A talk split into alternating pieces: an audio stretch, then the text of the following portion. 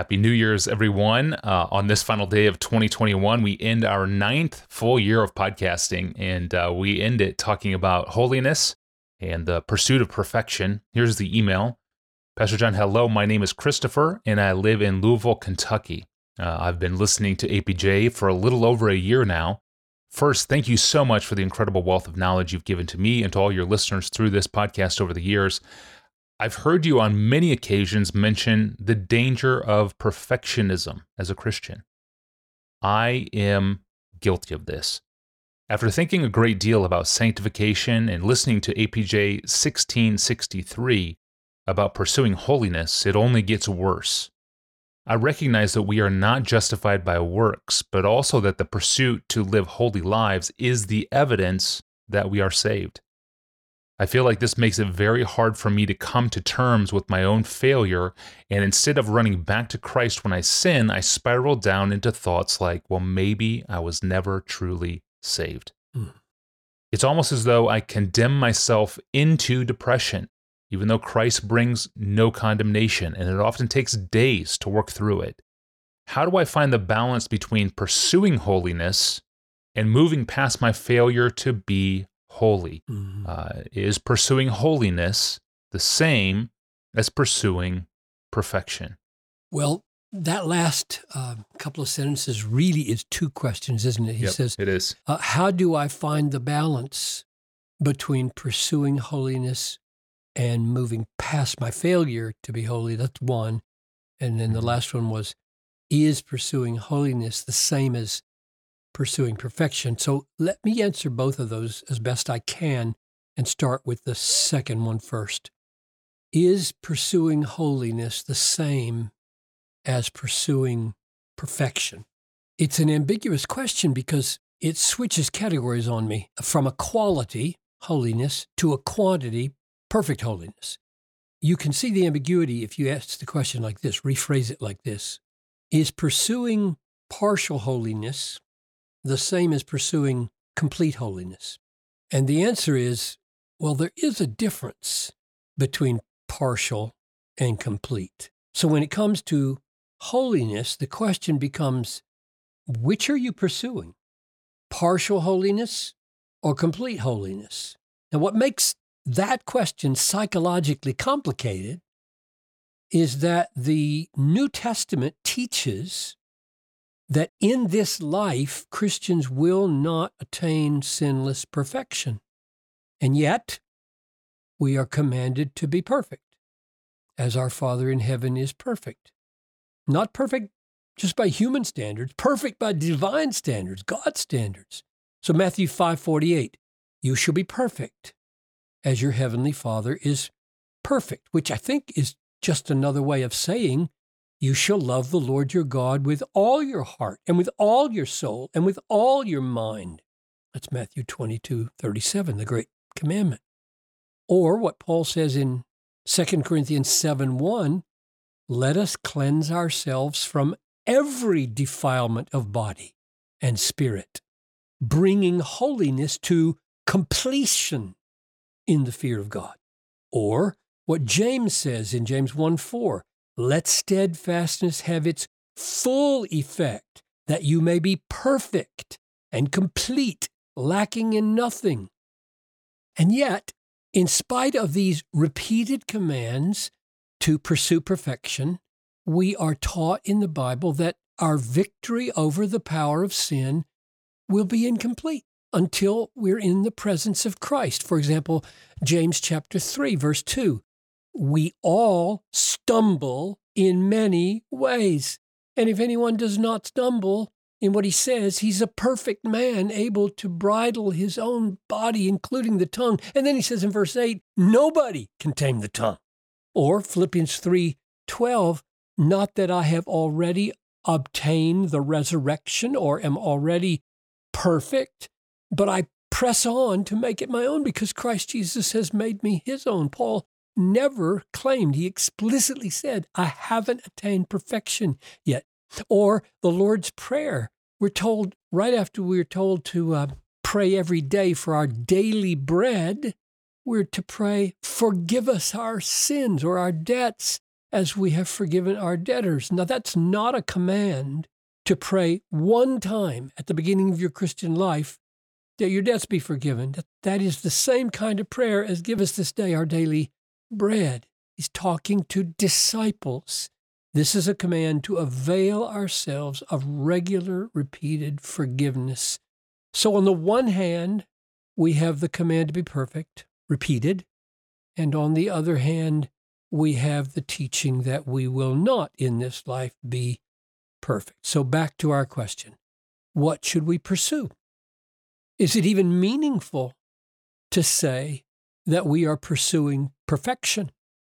Would it be like uh, an athlete saying, I am pursuing a high jump record of 20 feet?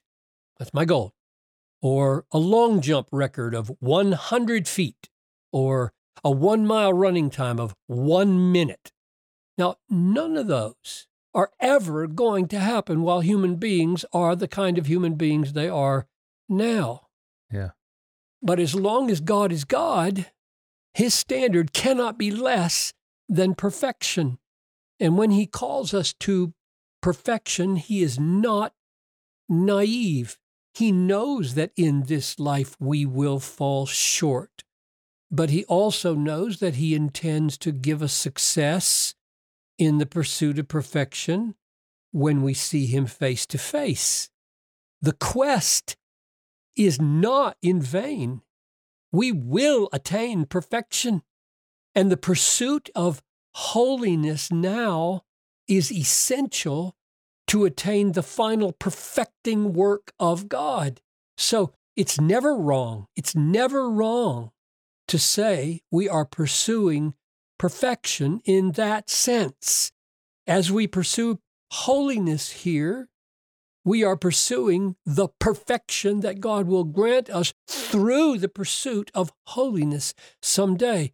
But in the pursuit of perfection, which we will only attain in the presence of God, there is this brief period of time on earth when our pursuit is so embattled, indwelling sin is so strong, satanic opposition is so great that even though counted righteous in Christ by faith, we are not yet completely righteous in our conduct and will not be completely righteous in our conduct till we see Christ face to face. So perhaps we should say it like this In our pursuit of perfect holiness in the presence of Christ, let us seek now to be as holy as a justified sinner can be.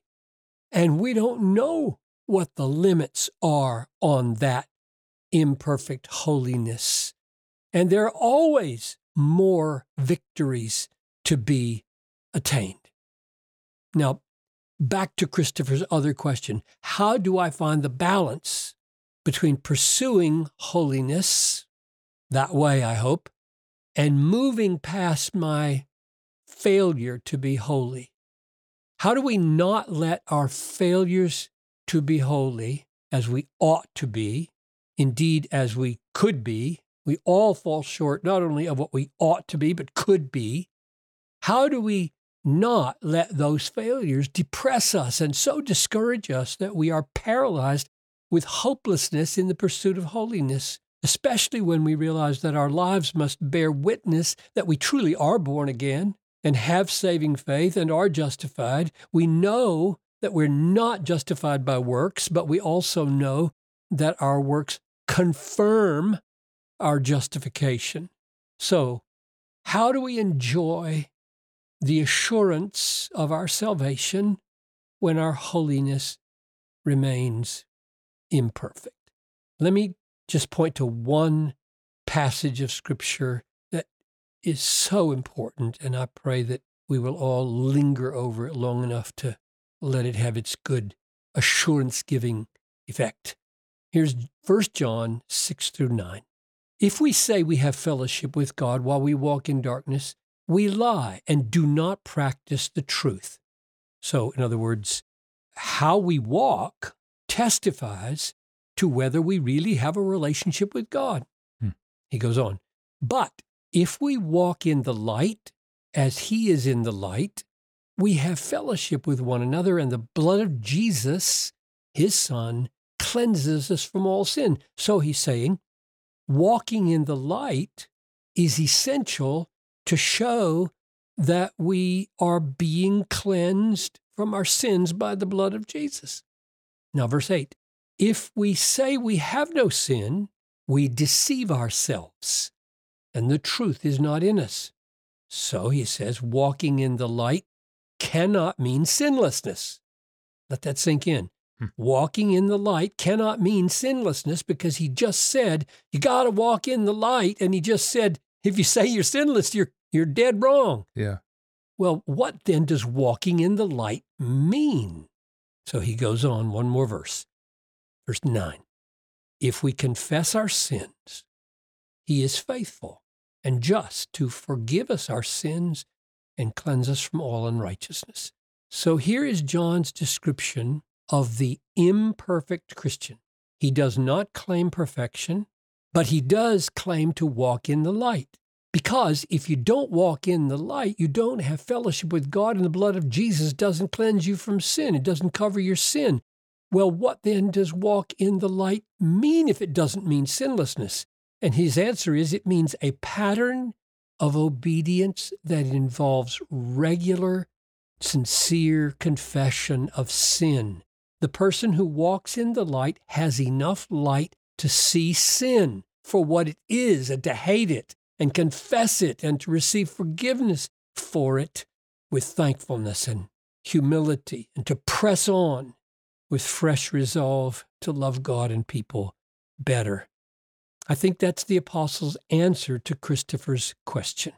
And now we need to pray. We need to pray that God would work this miracle of this biblical pattern into our lives.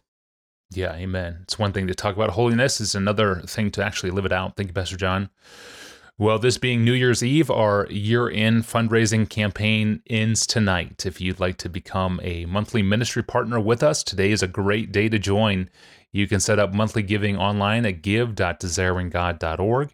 That's a web address, give.desiringgod.org. We're back next year on Monday. We begin 2022 with a great question uh, What are idols? Uh, both the little carved trinkets that we read about in the Old Testament and what are the heart idols that we read about in the New Testament? And how are these two different idols linked? Are they? It's a great question to inaugurate our 10th year of this podcast. 10 years. Amazing. Thanks for being a part of our podcast over these years. I'm your host, Tony Reinke. Have a great New Year's Eve. Have a great New Year's Day. And Pastor John and I will see you next year. Take care.